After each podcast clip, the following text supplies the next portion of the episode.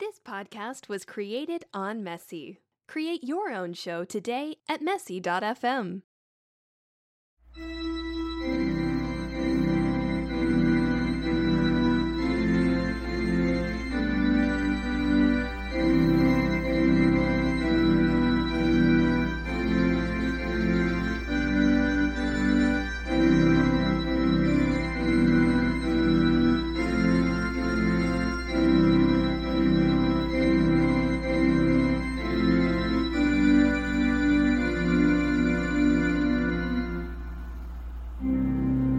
Rugby Ranter Banter, episode 33. Oh, God almighty. How's it going, Sheddies? I'm back in my shed. It's been a couple of weeks with Christmas and everything. Actually, I take that. You know what? A lot of podcasts didn't take place during the Christmas period because people are busy. I was no more busy than I normally am. I just, uh, I just got lazy. I just couldn't be asked with it for whatever reason. And now there's really no better time to record a podcast because here in sunny Rio Rancho, New Mexico, in the middle of the desert, um, in the southwest, it is a fucking blizzard. It is white as fuck. Um, not ethnically or culturally, just the weather, the snow. I started this, see this shit. I've started the podcast by talking absolute bollocks. It doesn't matter. I'm in my shed. It's fucking freezing out. Um, and so everyone's snowed in. We're all snowed in. I've been in, I've been indoors with my house, with my house. I've just been indoors with my house, hanging out, getting to know it intimately, if you know what I mean. Um, I have been hanging out with my son today, playing with Lego. Um, he got some Lego for Christmas, and we put it together today. I say we, uh, it was mostly me, and uh, you know it's fucking fun. I love do. I can see why Jack Nowell's so into it now. Jack Nowell is famously into Lego. How did that become a thing that we all knew? Did you not know that? What are you stupid? Jack Nowell loves Lego. He builds Lego shit all the time, and I would love to join him. I enjoy it too. I'd like to have a Lego party. Do you know what? More over podcast. Hashtag rugby, um, rugby content. Nowell's house party. Jack Nowell invites friends to play Lego. I haven't thought it through. You get the gist of it. Um. Anyway. Yeah, it's snowing. Um, but it's nice. It's cozy in my little shed. It is fucking cold. Um, freezing cold here right now. Oh, and speaking of uh, penis shrinkage, uh, I had a horrible show the other night. I did a what's called a house show. I was doing a comedy set at a show in Albuquerque for a local comic who puts on house shows in his living room. Now, he doesn't have a big house. In fact, it's not even his house. This is what's weird. It's a friend's house, completely unsuited to doing a show, really. I mean, it, it was fine. But wherever you are, um, whoever you are, whatever you are, why ever you are, uh, look at your living room and imagine trying to put on a comedy show in there. That's what it is. Now, there's a few problems with this. First of all, I don't like people very much, and uh, I don't want to hang out. I don't want to hang out with people. I certainly don't want to hang out with audience members before I do a show because there's a thing when you do stand up comedy where you're supposed to be. Uh, now, this is come across as very arrogant, but hopefully you'll understand what I mean.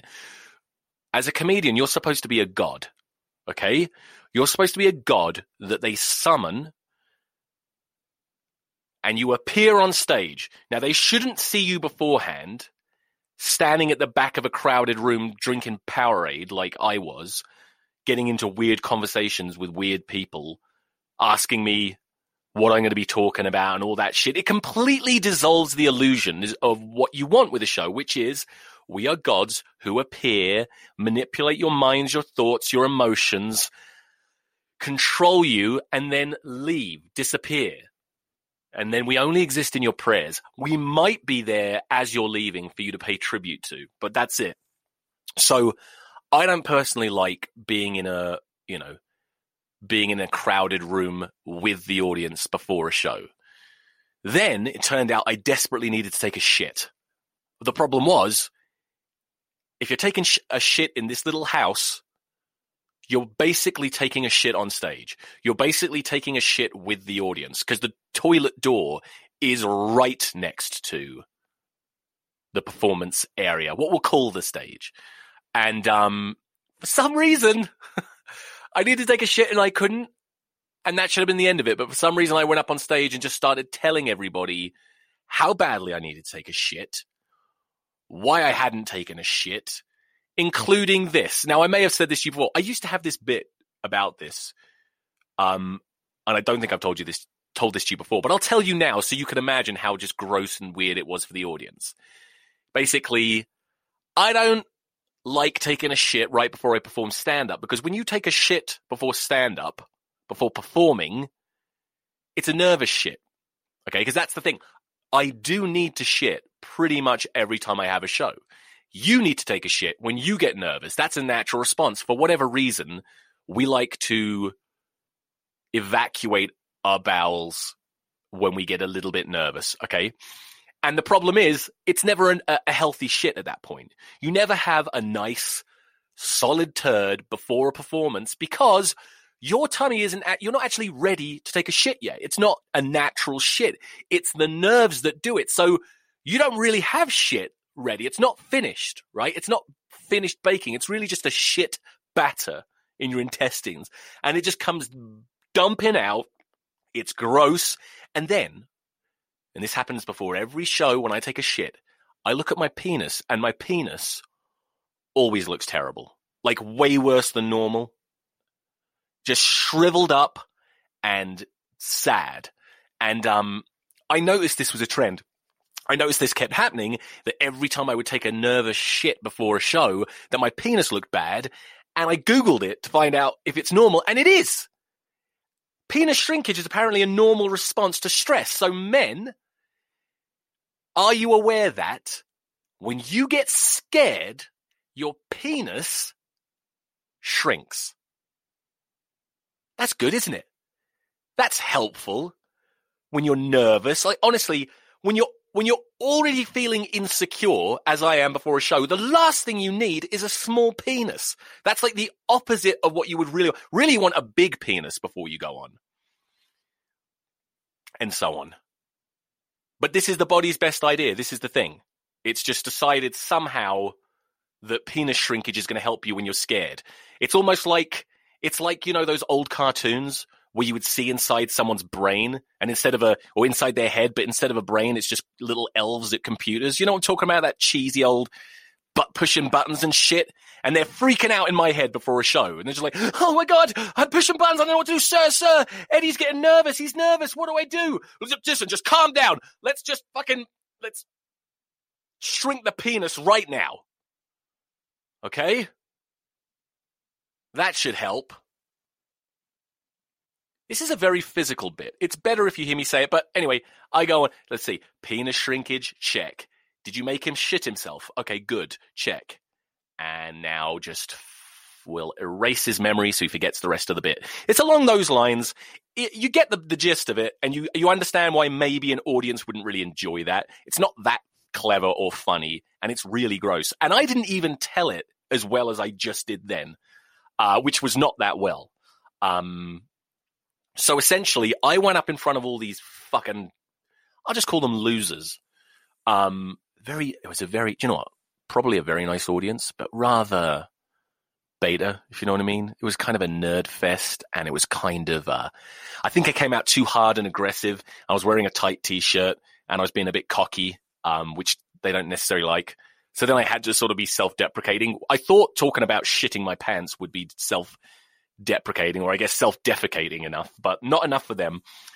So I had this horrible moment. I was only doing 10 minutes, really short set, but I went out with this stupid, literally shitty set, um, playing about my penis, and then just went off, just had to rescue it. After three minutes, I wanted to run out of talk about fight or flight. I wanted to well, fight and flight. I wanted to run out of the building punching people in the face, screaming. It was rough. But then I got them back. Everything was fine. I like managed to sort of go and start talking about my kids and made it a bit more innocent. And then I ended up talking about the prostate for a long time. That was fun. Uh, but Jesus Christ, I it, it, for some reason it bugged me. I don't like not killing, destroying. That's a term in stand up if you don't know for doing really really well. It's it's very interesting in stand up. All the terms for all the phrases for having a successful set are violent. You kill, you destroy, you rape. You know, you fuck them in their asses. You cut their balls off and stick them down their throats and shit all over them. Anything you can think of, skin them alive and fuck their parents. Anything awful like that is a good set. Anyway, I didn't do that. I came out and took a shit in front of them. And then I just sort of gave him a kiss on the cheek and apologized and left. Anyway, that's a fairly standard uh, intro for rugby rant to banter. I, I, I, I usually sort of apologize for not talking about rugby, but it's a given, right? Don't really talk about rugby for the first 15, 20 minutes. I'm sorry if that's bad. I think it's a good thing because, you know, who gives a shit about rugby? Um, did you have a good Christmas, Sheddies? Did you get a new shed? I didn't get anything for my shed. I feel like someone should have got me some shed themed gifts. I need a new door for my shed. Um, do you know? What? I'm gonna I'm gonna just for fun. I'm gonna set up one of those. What is it? Patre- Patreon accounts for people to donate to don- donate money. And what I will do is, this literally just popped into my head. I will only use the money towards the shed, and whatever I put the money towards, I will engrave the name of whoever contributed to it. So, for example, I want to get a new door for this shed. I'll figure out a way to do it on a budget. Whenever whenever I have that money, I will put the door up. I guess not engrave, maybe paint. One way or another, I'll have tribute. This door was provided by, and the you know, five thousand people who donated twenty five cents or pence, whatever you want to do to it, will be forever a part of it. Is that a good idea? Probably.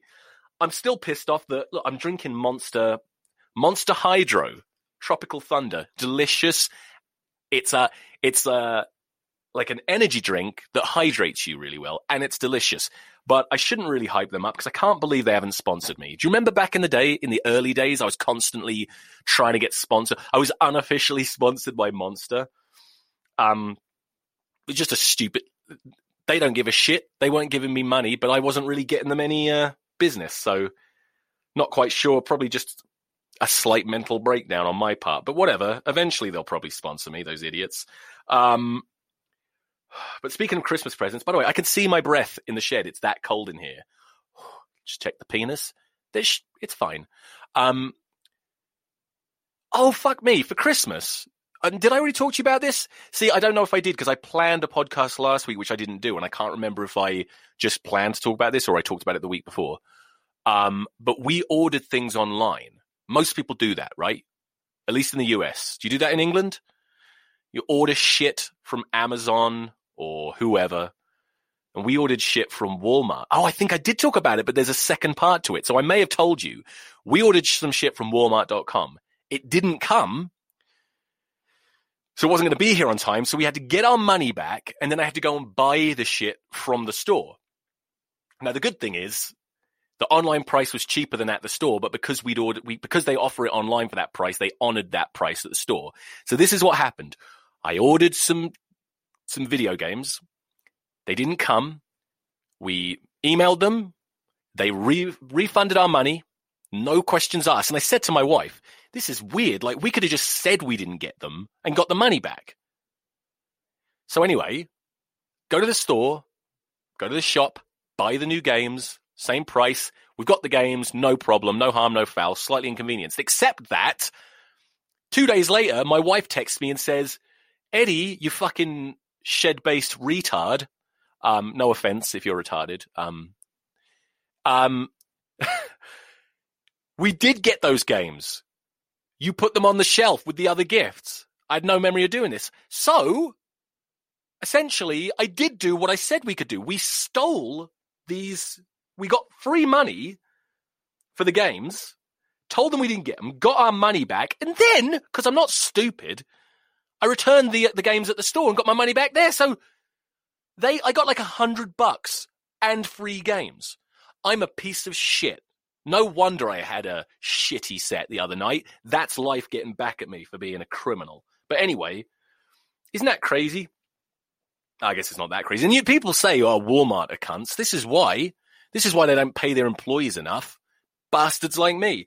Anyway, it's been a very intense, fun two weeks of rugby. The last two weeks of rugby in the Gallagher Premiership, I very much enjoyed. And there's been all sorts of shit over the weekend. We're going to get into all of that. It's Rugby Rant Banter, episode 33. Let's go.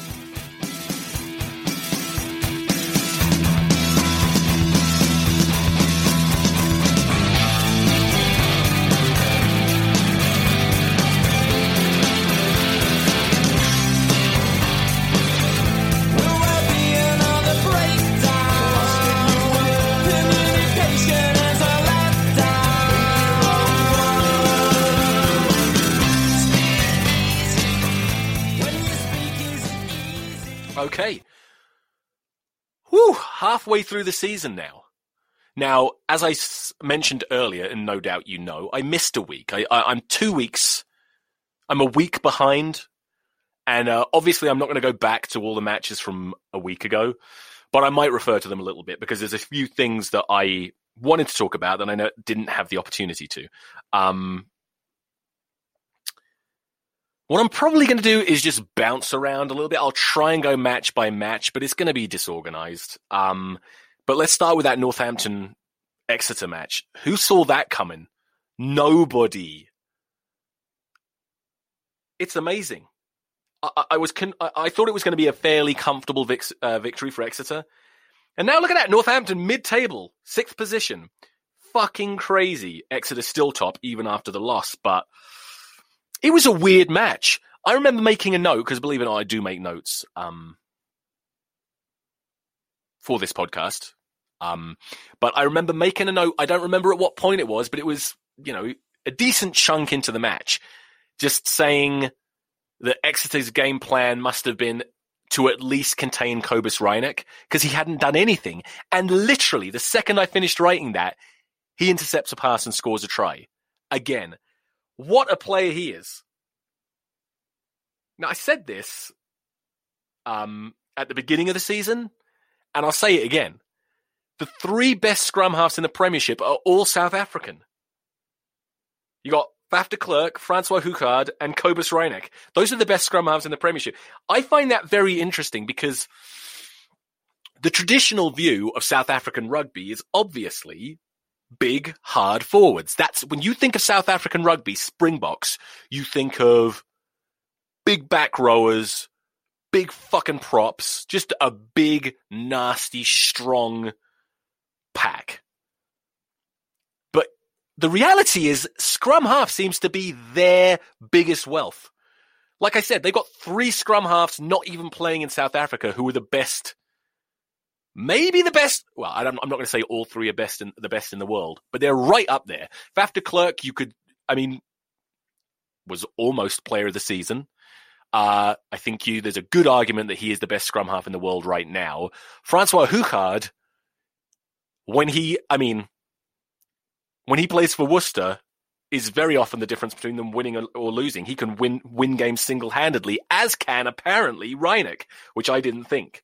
Uh, I knew he's good, but fuck me, fast. Um, and then of course the greatest scrum half to ever play the game, Joost van der Westhuizen. A lot of people want to say Gareth Edwards, but I don't. The, the greatest scrum half to play the modern game, to play professional rugby, Joost van der Westhuizen. So that's just interesting. I thought quite the opposite of the of the big meaty forwards. Actually, scrum half, which is traditionally typically the smallest player on the pitch. That's where South Africa seems to really have their gems. Of course, they got good forwards too, but whatever. I'm not going to start talking about the fucking Springboks anymore. Um, where did that Saints performance come from? Some of the offloading was just, I'll say again, delicious. Delicious offloading. And um, the line speed also in defense was insane. It just, you can just tell that they were really, really, really fucking up for it. Um, they were up for it. And Piers Francis, he got injured early on, but uh, he might be the most underrated player in England in that a lot of people, myself included, have um well I haven't I haven't made fun of him, but I have agreed that it's a bit ludicrous that he was just sort of swanned into the England squad when he came back to England from uh, whoever the fuck he was playing for in New Zealand. I can't remember. Um, didn't really seem like the best option, but now over time, whenever he has played for England, he's played well, and he's playing well for Northampton. Um, very consistent, a good all-round player, the kind of player that you would want in an England squad, and the kind of player that I thought, interestingly, um, his opponent for briefly, like I said, Piers Francis did get injured and had to leave the pitch, but um, Ollie Devoto, who's up against, I always, I thought, I've thought for the last few years that it was inevitable that Ollie Devoto would be that player in the England squad, the kind of almost like a Mike Catt squad member who not necessarily going to start every game, but invaluable, able to cover injuries, come in to do a job. Because what he's got is he can play fly half and center. He's got that. Um, I think he might even be, be able to play fullback. I'm not sure, but he's got that versatility. Plus, he's got the skills that you need to play fly half and inside center, and also what you can't learn, just the size and physicality to do it. Um, but for whatever reason, he's never really made that step up. He's he's I don't know if I, I know he's had some injuries, but for one reason or another, he really just hasn't been able to string a bunch of games together for a, for his club side. Um, when he was at Bath and now at Exeter, he's never really consistently had back to back to back games to prove himself. But it's a shame because I always thought he would be that player for England, and, and he may still. I don't know how old he is, but um, speaking of not being available, I wonder if James Haskell's ever going to earn his money for Saints. I don't know how much money he's on, but he's basically not played for them. And uh, we're halfway through the season. I find it frustrating. Um, I, I guess it's just part of the professional game. Sometimes you have a situation like this. You have a James Haskell, or even worse, Manu Tuilagi, who for for years was unable to play on a huge salary, and now Ben Te'o as well at Worcester um, oh fucking hell! Speaking of Ben Te'o, but I, I, I, picked him for my, I, I signed him for fantasy rugby and then forgot to start him. And it was a fairly low scoring weekend of fantasy rugby, and I lost narrowly. And I'm pretty sure if I'd started Ben Te'o, he scored a try, it might have been the difference between winning and losing. God damn him! Sorry. I'd rather he hadn't scored and hadn't played and got injured and died than uh, have that situation. Anyway, um, just looking at this match from a an England perspective again, I feel like Alec Hepburn has fallen way down England's pecking order since he played, because uh, he was sort of starting after Mako Vunipola got injured and was was unavailable, but he really did not do much for England, did he? I just I'm used to seeing him, you know, just explosive, relentless, refusing to go down in contact, exciting, fast, dynamic. And he didn't really do any of that for England.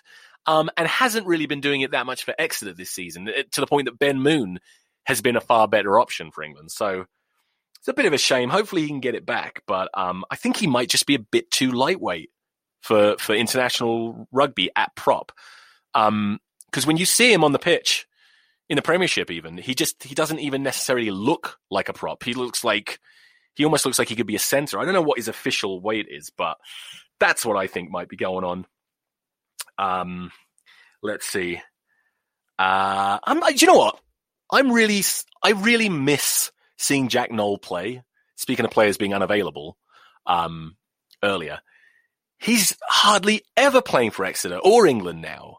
I hope that it's not going to be that way for the rest of his career because he's a, he's always I always say he's my first name in an England squad. I don't always want him starting, but I always want him in the squad. Um, because if he's not starting, he's such a great impact player off the bench, and of course, very versatile. Um, I'm one of the few people who actually liked the experiment of putting him at center, which most people seem to view as a failed experiment. But how long did he play there for England? Fucking 10 minutes before someone got injured? I can't even remember now, but I know it wasn't really fair on him. Anyway, that's the Saints Exeter match. That's everything you need to know. Gloucester versus Sale. Brutally physical, well, brutally physical match and then brutally physical press conference. What the fuck was that about? Um, Bullygate, we'll call it. God, it's annoying, isn't it? People just use the, just put gate at the end of something, but I'm going to do it. Bullygate. Um, above all else, okay, you, you probably read plenty about this. You have your own opinions, whatever. Nobody thinks that it was like cool of Steve Diamond, obviously, but I'll tell you what, I find it just incredibly embarrassing more than anything else. For Steve Diamond and Sale, I'm embarrassed for them. How can, like, you might not think it's that big of a deal, but how can a, a grown man, an adult, 50 years old, act like such a fucking child in, in, a, in a professional environment? I mean, it's ludicrous. I, I, do you know what's weird? I, I've actually considered the possibility of him being involved with England. It's like, I, I, I've always sort of thought he does a good job at Sale, and I, and I was willing to entertain the idea that he could be in the discussion for, um, managing England, which you might find absurd. Some people find that ridiculous. Well, I do now because you can't have someone like that. I actually think people are underplaying just how awful it was. Because, like, I mean, look, look, look, I get it. We'd all, on occasion, like to start on someone. Sometimes it's just, it seems like the best way of dealing with a problem is threatening to kick the shit out of someone. You know, um, a coworker or a neighbor or your wife. Just kidding. Just kidding.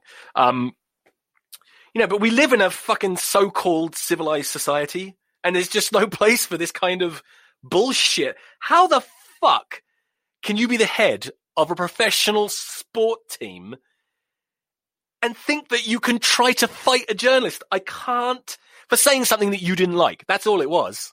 Like, and, and I've noticed on social media, some people are siding with the journalist whose, whose name escapes me right now. And some people, some people are telling him to shut the fuck up about it. I don't really, I don't know. I don't know the history of this guy, this journalist. I don't know if he's caused problems in the past. I, I, I don't know, but it's undeniable. Steve Diamond acted like a fucking child, and it's embarrassing, very embarrassing. And I don't think he's being dis- disciplined for this at all. Uh, hopefully, he'll he'll learn for it at fifty years old. Fuck me. I said on Twitter that um, Steve Diamond can't handle his steroids because I've looked at for a long time. He's got that aggressive behavior, and he's built for a fifty-year-old. He's pretty physically intimidating. Um, and he, now he's beha- he's acting like he's got roid rage. Um, I think. I, oh, I said I said Steve Diamond has roid rage or can't handle his roid rage or something. And then somebody whose last name is Diamond said it's the it's it's it's all in the genes or something, which I presume means it must have been his brother or someone related to him saying that's just the way they're wired. Okay, fine. But um if Steve Diamond is on steroids, I wonder if he's given some of them to Chris Ashton.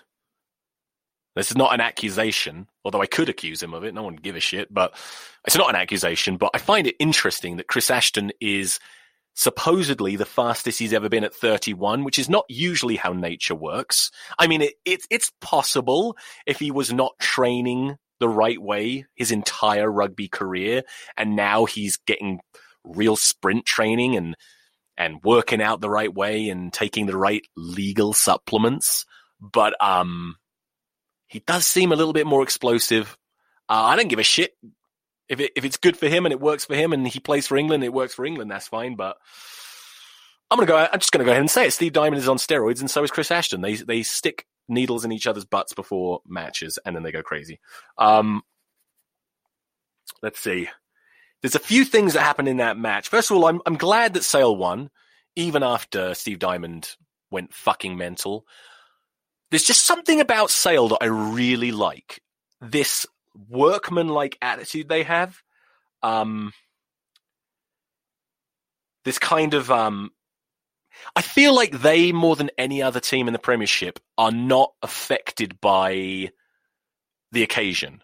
Like they can go to Saracens, they can go to Exeter, they can go wherever, and they're always going to put in a fucking solid performance.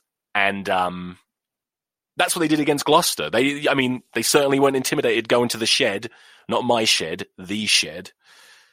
I'm just in a shed, but the shed. Um, but there were some interesting things that happened. Uh, first of all, I should say I specifically stopped watching this match after about an hour um, because I got too high.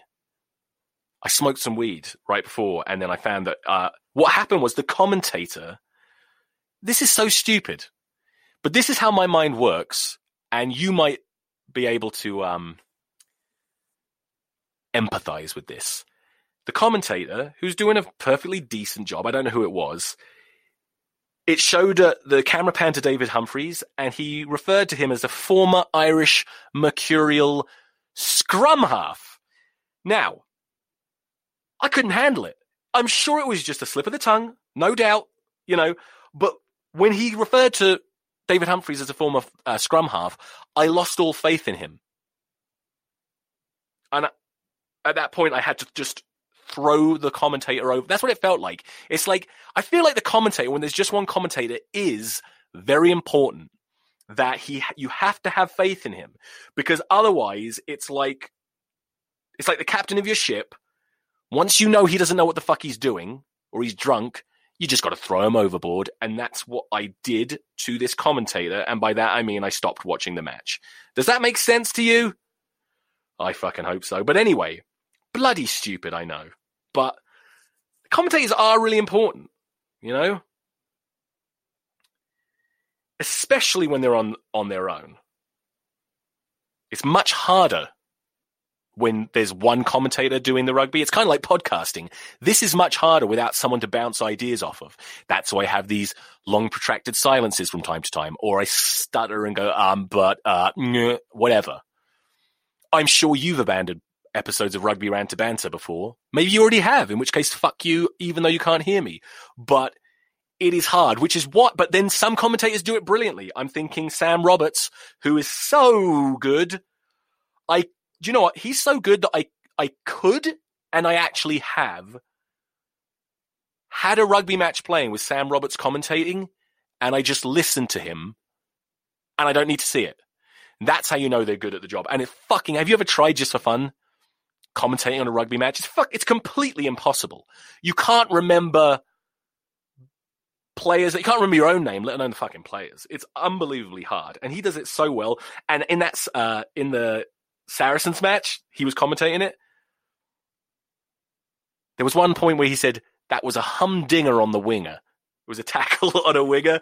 That was a humdinger on the winger. First of all, anytime the word humdinger is used, I'm I'm happy for the rest of the day. But to rhyme when using it? Come on, that's skill. Anyway, the Gloucester Sale match. Any other points I wanted to make? Um, oh, I. Do you know what really pisses me off right now? Deliberate knock on penalties and yellow cards. Here's the thing: how the fuck? So Faf de Klerk, he got yellow carded for for uh, attempting an in- attempting an intercept. Um, was considered cynical with no realistic chance of catching it. I think that's fucking bullshit. I don't think that you shouldn't be allowed to run into the space of a pass looking for an intercept just because you can't exactly see where the ball's going to be. If you can read a pass and you know where the ball's going to go and you run, but the pass is so fast that it sort of just bounces off your hand, the referee is going to say that you had no realistic chance of catching it, but you did because you put yourself in that position. You ran into the space where the ball was going to be. And I've actually talked about this before. Um, I don't even think that deliberate knock-ons should be penalized. I think you should be allowed to do it. Uh, a, uh, a, friend of mine in America who doesn't really watch a lot of rugby and doesn't understand it was talking to me about this, and he couldn't understand. He said, "Well, why Why should you, why shouldn't you be allowed to just smack the ball out if someone's if someone's going to score? Why shouldn't you be able to dive through the air, smack it forward, and stop the try? And I'm like, well, it's because you know it's all supposed to be it's negative behavior. It's not in the spirit of the game. But you know what? You don't want them to score. And I, you could argue, well, you can do that, but then you will pay the price and they will get a penalty try and blah, blah. No, I, I, I think they should just get rid of it because I do not see that it would negatively impact the game. I don't think that players would just run around wildly swinging, striking at loose passes to stop people scoring, they're still going to try and intercept. And if your game plan is just, oh, try and smack the ball when people pass it, you're going to get torn to pieces because you're not going to be able to do it every time. And then you're not in position to tackle. So that's a, a part of the game that I think is re- just ridiculous. I think you should be allowed. I don't think there should be penalties for even deliberate knock ons. How'd you like that? You might disagree strongly. It doesn't matter because I can't hear you, so I'm right. Okay, let's move on. Wasps versus Harlequins. Right off the bat, is Dombrandt, now I can't remember his first name. What's Dombrandt's first name? Let's Google it. You know how I do this thing where I start Googling and I talk really slowly, uh, trying to act like everything's fine and I'm not sidetracked. I've typed in Dombrandt Harlequins. Alex Dombrandt, thank you, Google. Um, is it too soon for him to be called up to England? Is he going to find himself in contention for the England squad before this World Cup? It's too close to the World Cup, right? There's not enough time. But, you know, they brought Ted Hill into the squad very early. You could argue that he's a young player that Eddie Jones wanted to just give him some experience. It's probably the case. But how how old is uh, Alex Dombrandt? Let's see. Uh, who gives a shit? He's young too. I'm pretty sure he's pretty young. Um, I feel like he's done considerably more for Harlequins than Ted Hill had done for Exeter. And I thought Ted, Ted, Ted Hill's obviously a good player, and I know he scored a bunch of tries, but so has Alex Dombrandt. And he's also put in some massive hits and some ma- he's been quite exceptional. He's not going to be in the England squad. I know he's not, but it would be interesting if he was. Um, what else happened in this Wasps versus Harlequins match? Not the most exciting match of the weekend, but still pretty good. Josh Bassett again. I was just thinking, Josh Bassett. I'm surprised that Josh Bassett has not been more in the frame for England selection, if that makes sense. I'm surprised his name it doesn't come up more often. And I may have said this on a previous podcast. I think the problem is he is fast but not lightning fast, and he's tough but not stupid tough. And he un- but he's he understands the game really well. And speaking of tough, he did fucking bump Kyle Sinckler off of him. He ran Kyle Sinckler over. That's not easy to do. Um, my favorite point of the match was uh, Le Bourgeois' hilarious drunken attempt to kick the ball. If you didn't see it, don't worry about it. If you saw it, you know what I'm talking about. Mike Brown. Sorry, I said his name wrong. Mike fucking Brown. Two weeks in a row, phenomenal, amazing. And my new pet peeve this is really pissing me the fuck off. First of all, it's outrageous and ludicrous that people don't understand that the England 15 shirt belongs to Mike fucking Brown. It's no one else's. They let Elliot Daly use it for some reason, but it's Mike fucking Brown's shirt. What's pissing me off now is that the, the, the latest trend is commentators and fans alike will say, "Oh yeah, Mike Mike fucking Brown being dropped by England is actually very good for him because it's actually made him raise his game.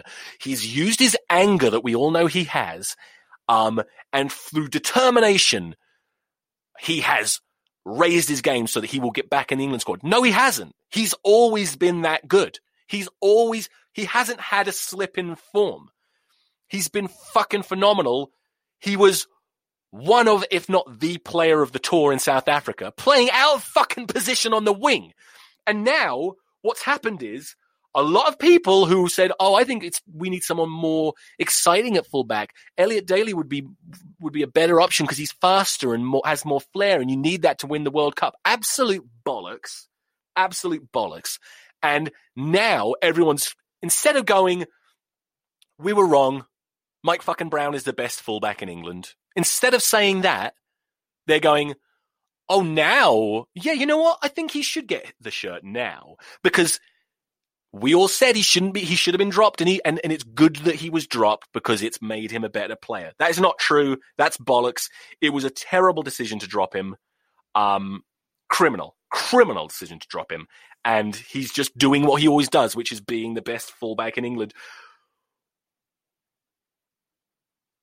I took a deep breath and then I had nothing to say. What the fuck? Well, you know what was in my head? Alex Goode as well. I'll get into that. Um, or I, I, just saw a note that I had from last week's match, I don't know what happened, but it says Mike fucking Brown does it again, and then in quotes, he can't pass question mark question mark question mark question mark because that's what people say is that he can't pass. Most delicious offload. I can't stop saying delicious offload now, but it's the best word for it.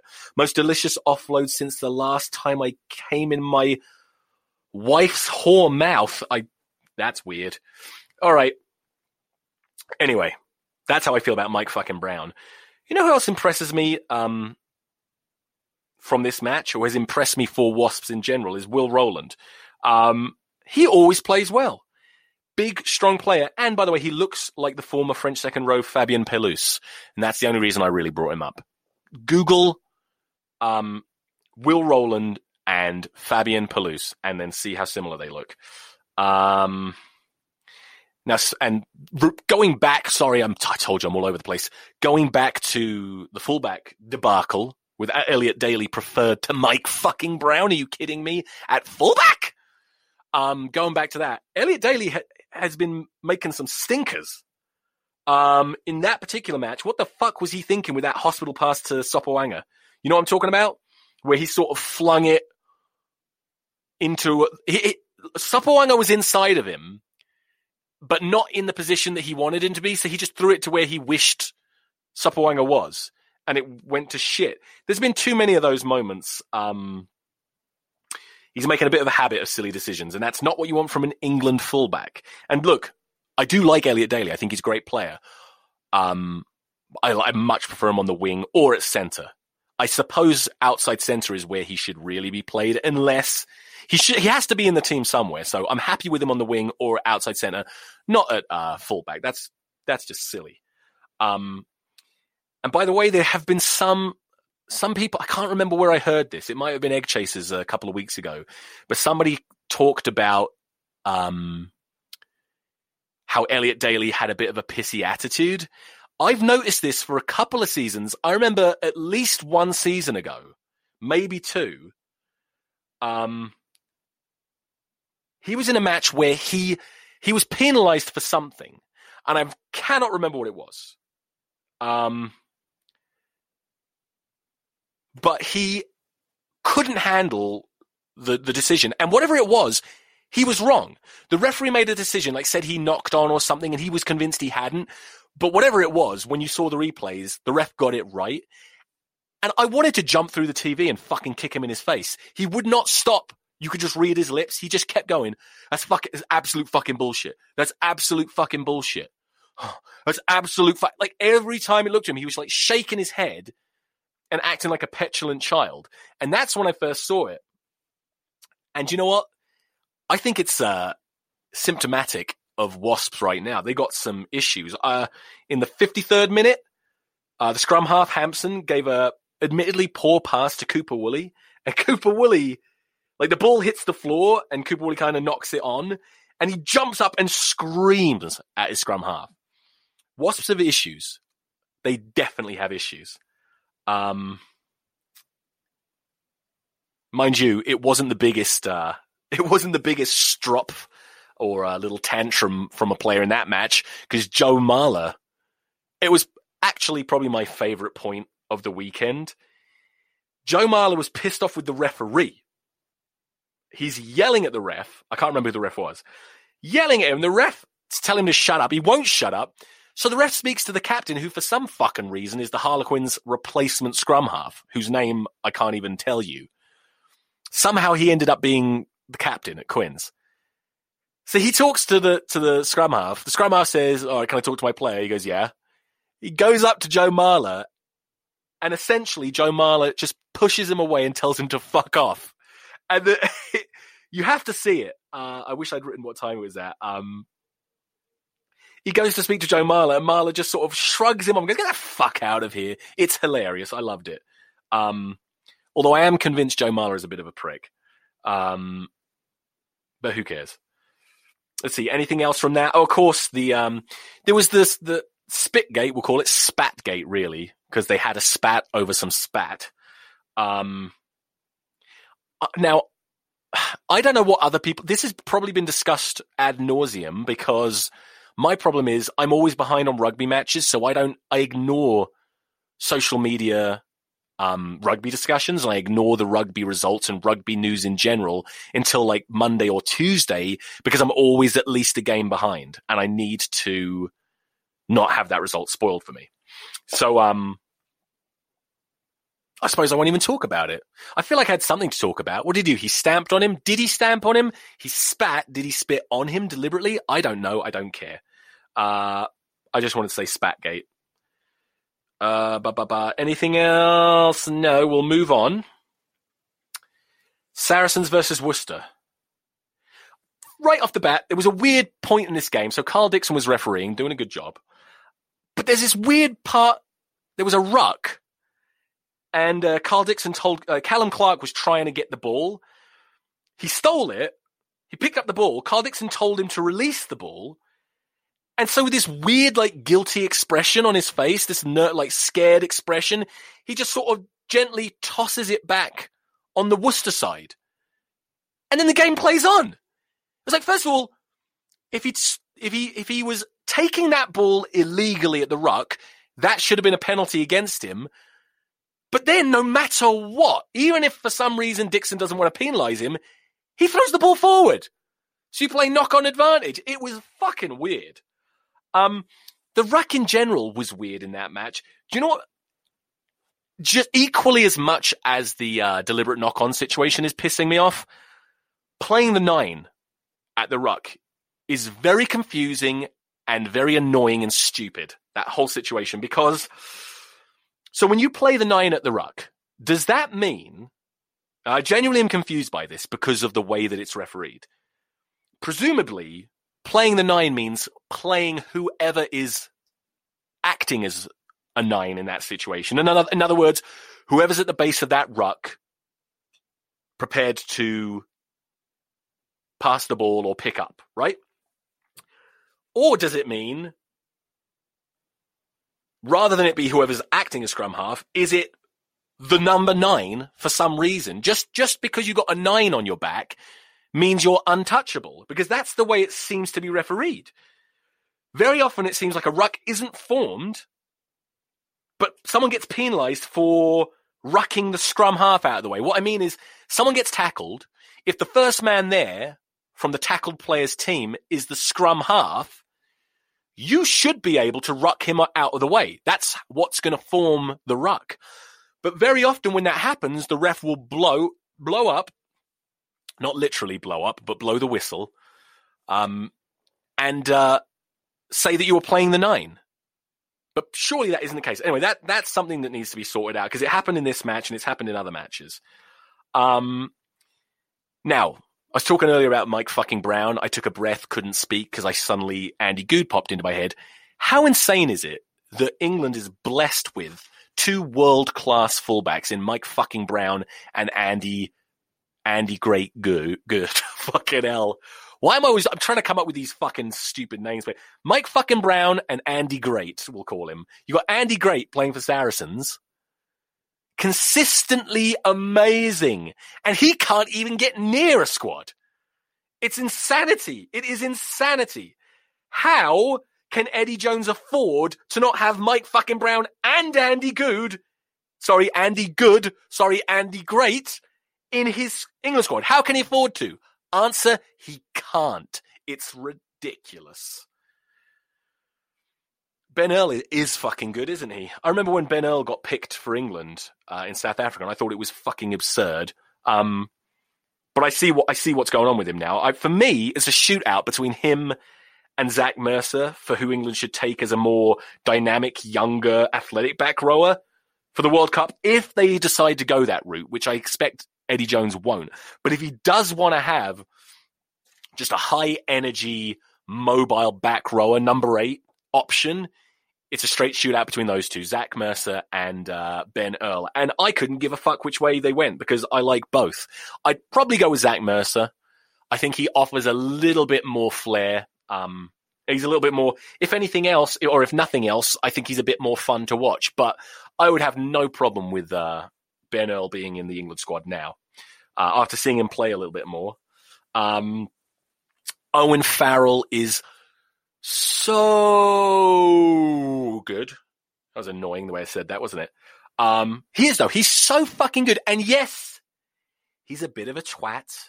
And yes, I'd hate his fucking guts if he wasn't English. If he was Welsh or Irish, I would fucking hate him. So I get why other people hate him. His face is annoying.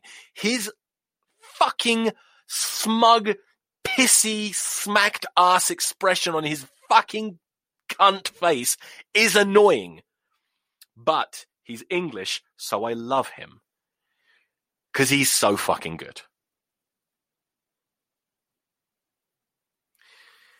We're very lucky. There's there's a, there's a hot debate now. I'm I'm really pleased that people are still saying that they think having George Ford at ten with Farrell at 12 is the right is the right way to go because I personally would rather keep Farrell at 10 and have uh, George Ford as a as a sort of plan B at 10 but I'm glad that there was a, I, I, we were in danger as a nation of supporters of going a bit crazy with um, George Ford a lot of people were sort of acting like he's some little shit pussy that shouldn't be in the England squad but in a Leicester team that has underperformed most of the season, George Ford has been bloody good all season.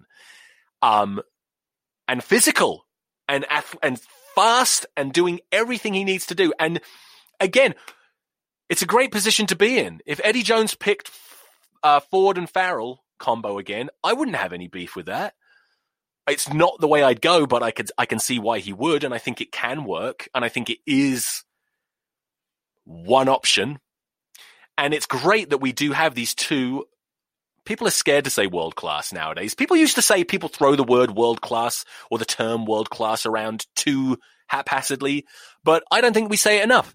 Um, Owen Farrell and George Ford are two world class fly halves, and we have them. And then when you consider that there's always Danny Cipriani as an option, this is a really good position to be in because what you would ideally like is well, I mean, ideally you'd like 50 world class players in every position, but what you would hope to develop in a squad is three players in every position that you would be very happy with starting, that you would be very torn with. And that's the way it is right now with England.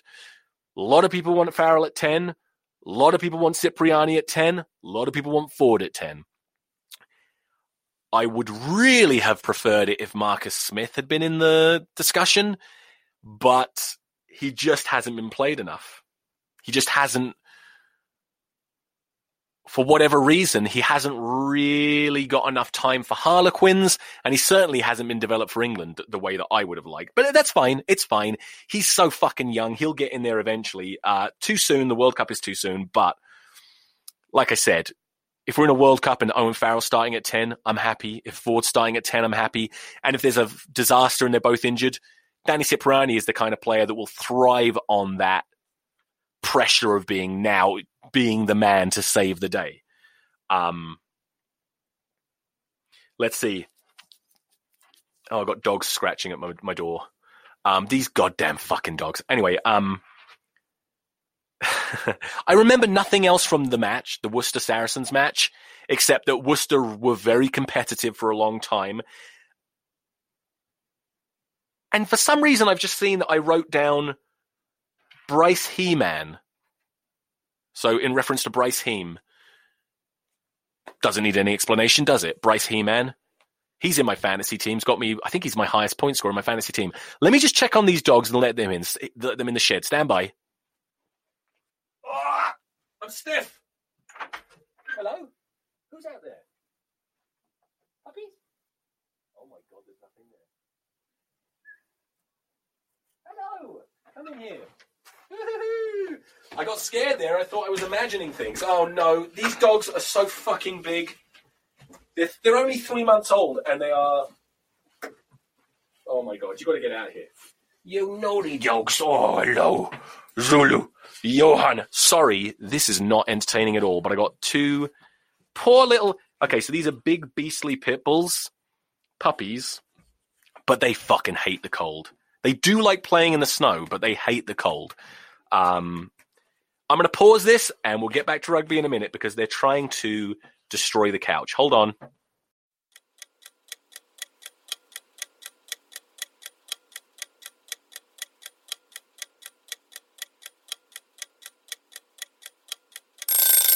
Oh, sorry about that. Puppy situation, puppy gate, we'll call it. If there's ever a situation where they tear their puppy gate down and cause havoc, that will be known as puppy gate gate. I'm an idiot. Um, oh, those dogs, fucking hell. Seriously, if you've never had or been around pit bulls, they're just awesome dogs. And obviously they're tough as fuck, but they do not like the cold. They have virtually no fur. Um, so it's a bit of a pain in the ass that we got these dogs in the middle of winter. Um, bizarrely though, the snow, because they're, they're like puppies, they're like kids. They love the snow, as do I. It seems to make it better when there's lots of snow. Because when it's just freezing cold, they just hate going outside. But when there's snow, they run around and jump in the snow, even though it's cold. So anyway, back to the rugby. For fuck's sake, what was I talking about? I think I just said Bryce He-Man, and nobody knows why. Um, the Bath Leicester match. Okay, I want to talk. Okay, I don't give a fuck about most of that match. Um, I will say very quickly, McConnochie, uh, Ruaridh McConnochie is probably going to be an England player one day. I know he's played sevens for England. Incredible how good he is this early into switching from full time sevens duty. Um, so there's that.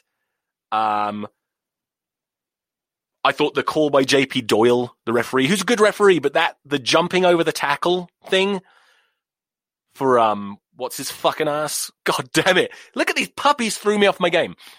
Someone was scoring a try. I, his goddamn name escapes me. Fucking South Africa legend, Francois. You know who I'm talking about. This is very embarrassing. Anyway, to penalise him for jumping over the tackle by Ellis Genge, who is practically sliding along the ground without using his arms. I think you just let that shit go. That's not a da- you know you you don't want people jumping over. Is jumping into the tackle is how I always heard it. You're not supposed to jump into the tackle for player safety. I think that was a, close enough to being just a straddle. Let it go for fuck's sake. Um, and very quickly, also the ruck situation. Obviously, the ruck situation in general is a joke nowadays in rugby. But I also, another fucking bugbear of mine is this not rolling away at rucks where there is no way they could roll away. I don't remember who this happened to. It happens in every match, I think, but I think it was Zach Mercer actually. Just completely trapped in a ruck, doing everything he can to roll out the way does sort of get out of the way, maybe slows it down by a second. I just don't see how you can penalize someone for that. It's fucking stupid. But listen, all I really want to talk about is Ellis Genge. Now, let's rewind to week 11. Because we just had week, what are we on? We're on round, oh, we know. We're on, we're on round 11. God, fuck you. Let's rewind to round 10. Leicester against Harlequins. There was a moment, first of all, Ellis Genge an unstoppable juggernaut. Might be the most physically impressive player in the Premiership. The most explosive mobile fucking. Pro- he's, he's incredible. He's going to be a world superstar, an amazing player. But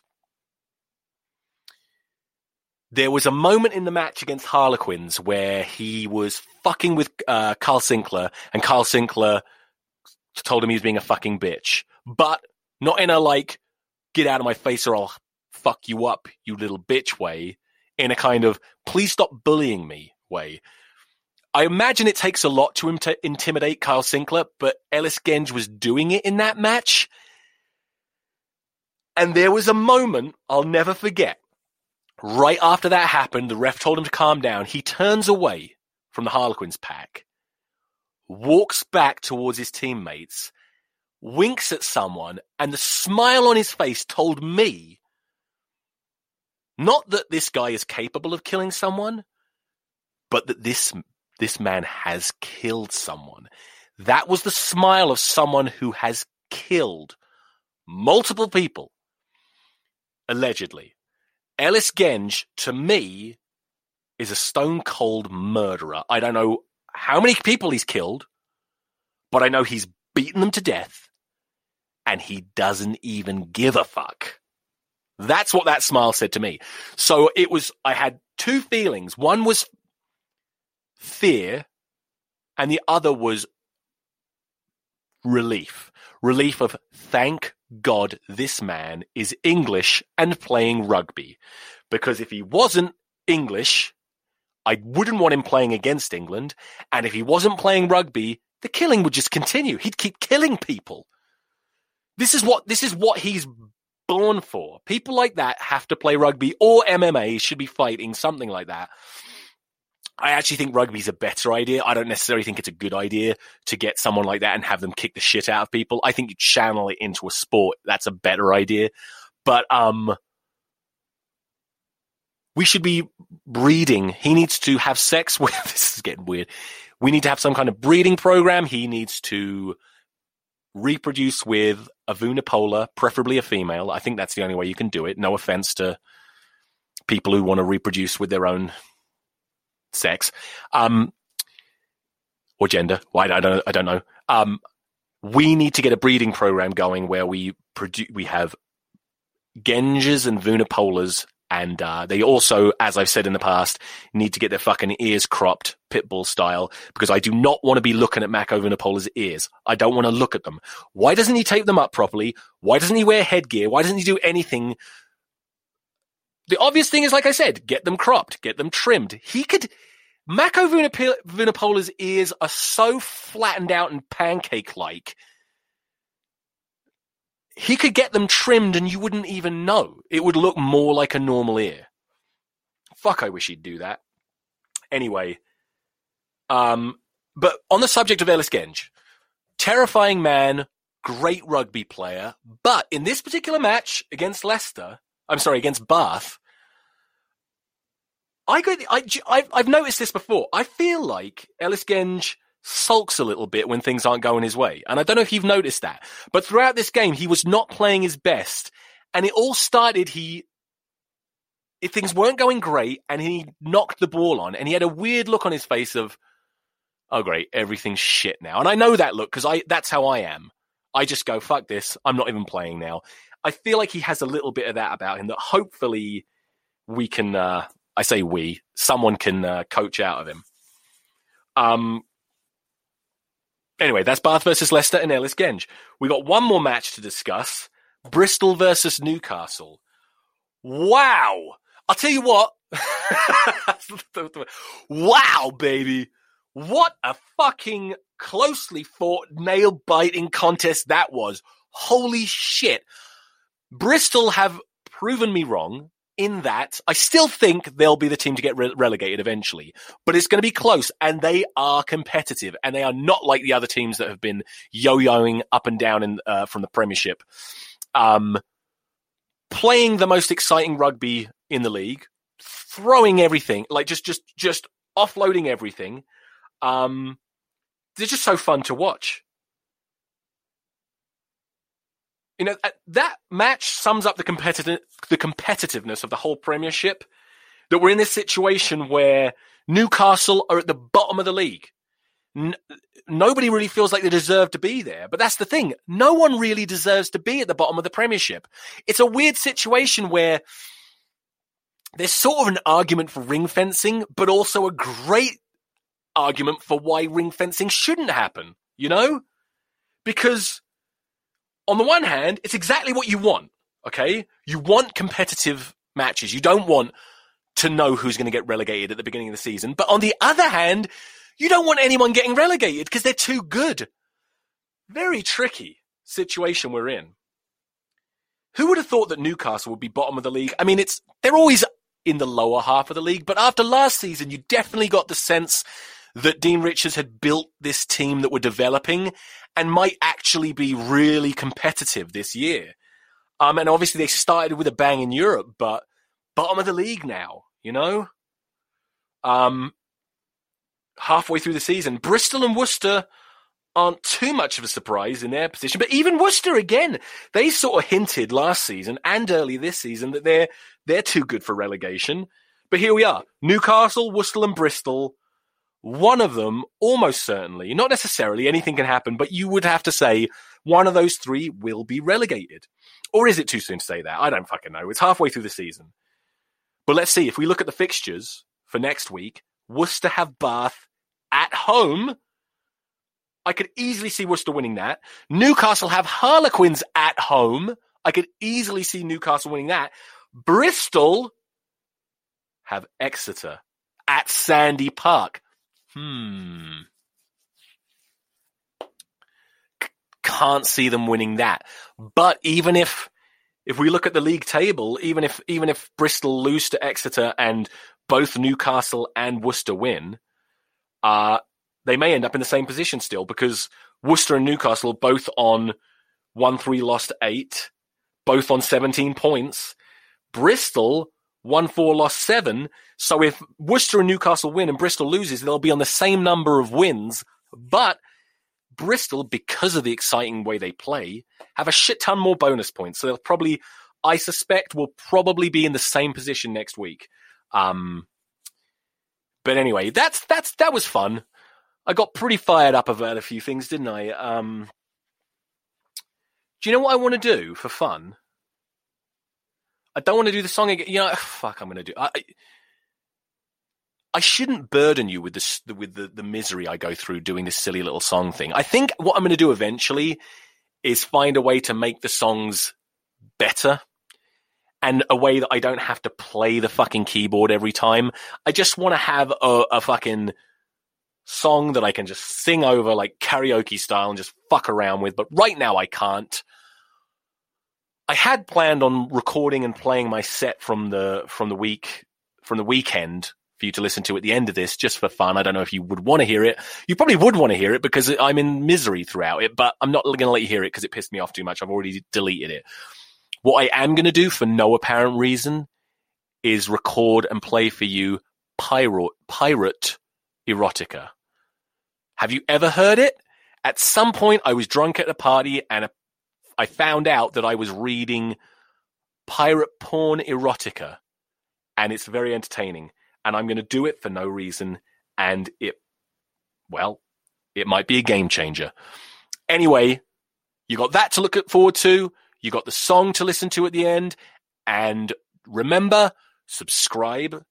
This podcast, this is not on that many platforms. I can tell you, it's on Acast, it's on Apple Podcasts, it's on Stitcher, it's on Google Podcasts, and it's on something else.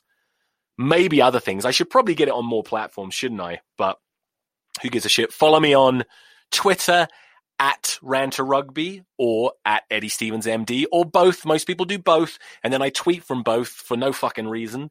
Um, thanks for listening and uh, uh, enjoy pirate porn. Bye.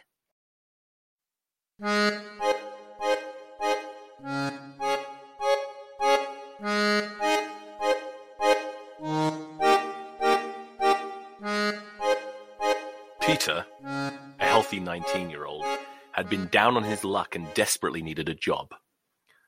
I'll give you a job, the plump, hairy captain of the Roger had said to him as he stood at the harbour. But you'll have to do as you're told, or I'll throw you overboard myself. I don't put up with laziness. Peter had been warned. Three days had passed since then, and Peter, unused to the heavy workload of life aboard ship, was feeling shattered. Now he'd been ordered to scrub out the captain's room, and finding himself to be alone next to the bed, he thought to himself, Nobody will miss me for half an hour, so why not? He let out a big yawn and lay down on the comfortable bed, falling asleep almost instantly. He'd been asleep for a long time. He knew it as he lay there with his eyes still closed, but that was okay as his brother would wake him up when he was needed, he thought. He was still not properly awake as the smell of tobacco filled his nostrils and he slowly started to remember where he was. He opened his eyes and sat bolt upright.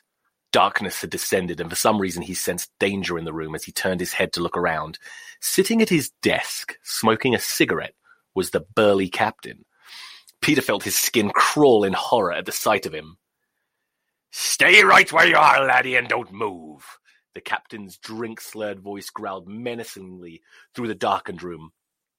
What have you got to say for yourself before I throw you overboard? Oh, please, please don't do that. I'm really sorry. Please don't throw me overboard. I'll do anything, but please don't do that. I beg of you. Peter could hardly keep his tears at bay as he begged for his life. The captain smiled knowingly at Peter from across the room. He had planned this scene since he walked into his cabin and found the boy lazing there. Standing over the sleeping figure, he had felt the hardness grow between his legs. The captain stroked his beard and took another sip of his rum, purposely not saying anything for a couple of minutes. He was enjoying this, knowing the lad would be sitting there sweating. Ah, you'll do anything then, will you, lad? he said after enough time had passed. Yes, Captain, I'll do anything. Please, I'll do anything you want as long as I'm not thrown to the sharks, Peter replied, replied softly, his lips trembling. Another minute's silence. The captain could feel his erection trying to burst free from his trousers. Okay then, boy. But remember, as soon as you say no to anything, then you'll be whipped to an inch of your life and then thrown over. Do you understand me? He spoke slowly, drawing the treat out for as long as possible. Peter's heart leapt with joy at being given another chance. He hadn't expected this, as over the last three days he had seen what a ruthless man the captain really was. Thank you, sir. Thank you, captain. I won't disappoint you again, I promise. Lighting a candle on the desk, the captain said, Right then. Get your ass over here now, boy. Peter jumped off the bed and almost ran to him. He to do anything to put himself back in the captain's favor. Strip, the captain ordered, as soon as he was standing between his open legs. Without wondering why, Peter removed every part of clothing and within seconds was standing in front of his captain, stark naked. Kneel down between my legs, the captain said, his mouth watered up at the sight of the hairless body in front of him. Ugh. Peter did as he was ordered. Without hesitation, he sank to his knees. Then he glanced between the captain's spread legs, and with horror, realized what was going to happen. He felt sick to his stomach. He was still a virgin with the girls. He certainly never done anything with a man. He watched nervously as the captain undid his trousers with his big hairy hands. Suck on my dick, the captain ordered as he took out his fat erection and waved it in front of Peter's lips. Peter's eyes nearly bulged out of their sockets at the sight of the monster, but he knew he had no choice. He took a deep breath and gingerly leant forwards. Go on. Suck my dick now or you go overboard, the captain said. He grabbed Peter's hair and tugged his head downwards, forcing his youthful lips to open up wide as his hard dick slid into the warm mouth. Peter couldn't believe he was actually sucking on another man's cock. He was scared and nervous at first, but soon got the hang of it as it slipped in and out of his mouth. In fact, he realized he was enjoying it as the captain's pre-cum leaked out onto his tongue. His jaw started to ache and his lips felt bruised. They were tingling, but he carried on with vigor as he found himself getting aroused. He could feel his own erection sticking up between his legs and hard against his flat stomach. That's enough, boy, his captain said, realizing that he was close to shooting his load down the kid's throat. Bend over the desk. I'm going to fuck you. I'm going to fuck you like the whores in the harbor. You're going to be my own personal whore while we're on this ship. Now bend over. He watched, smiling, as Peter stood up and bent obediently over the desk. I'm going to enjoy shoving my cock up your arse, boy, the captain said. He looked at the smooth crack in front of him, then stood up behind the lad and placed his cockhead right against Peter's as yet untouched hole. Lying naked over the desk, Peter felt the captain's hard cock nudging between his cheeks. He started to feel panic arise within him, but he didn't move. All of a sudden, white hot pain shot through him and he thought he was going to pass out. The captain using only his own saliva for lubrication, rammed his thick cock straight up into the boy's tight hole. Peter screamed out loud as the captain withdrew all the way and then plowed his cock right back up again to the hilt. That's it! Scream, you fucking whore! Scream! The captain shouted as he kept on battering the inside of Peter's ass. At first, Peter thought he'd never known pain like it, and he did scream, but the pain soon went away and he found himself thrusting his ass backwards, wanting more. Oh, God. This, there was another pain, but not so hard as the captain started to slap his ass with his hand as he banged away, touching Peter's prostate with his cock with every thrust. Peter, still clinging onto the desk for his life, soon felt his cock start to throb, and with a loud moan, he came under the table. Get back on your knees in front of me, boy. I'm going to come, the captain ordered as he withdrew his cock from the, from the Peter's warm, tight hole. As soon as Peter was on his knees, the captain stroked his hard cock a couple of times and let off a volley of hot cum right into Peter's upturned, cute face. He watched in excitement as shot after shot splattered over the lad's astonished face, and he watched as Peter licked the cum off his lips. When he was fully spent, he slapped his cock around Peter's face a few times to remind him who was the boss. From now on, you're going to be at my beck and call. Whenever I need my cock service, and you're going to bend over for me. I don't care where it, where it will be on the ship or even if it's in front of other men. You understand me, boy? Yes, Captain. My ass is yours, Peter replied. Only this time, he was more than happy to oblige. And that was The Cabin Boy by Neil Gosling. Neil Gosling at gaydemon.com. If you enjoyed today's gay pirate porn, uh, let me know on Twitter and we'll do more. I enjoyed it, although not all of it. It did get uncomfortable at times. I guess that just comes with the territory. No pun intended. All right, I'm not doing a song because that was too good. Bye bye.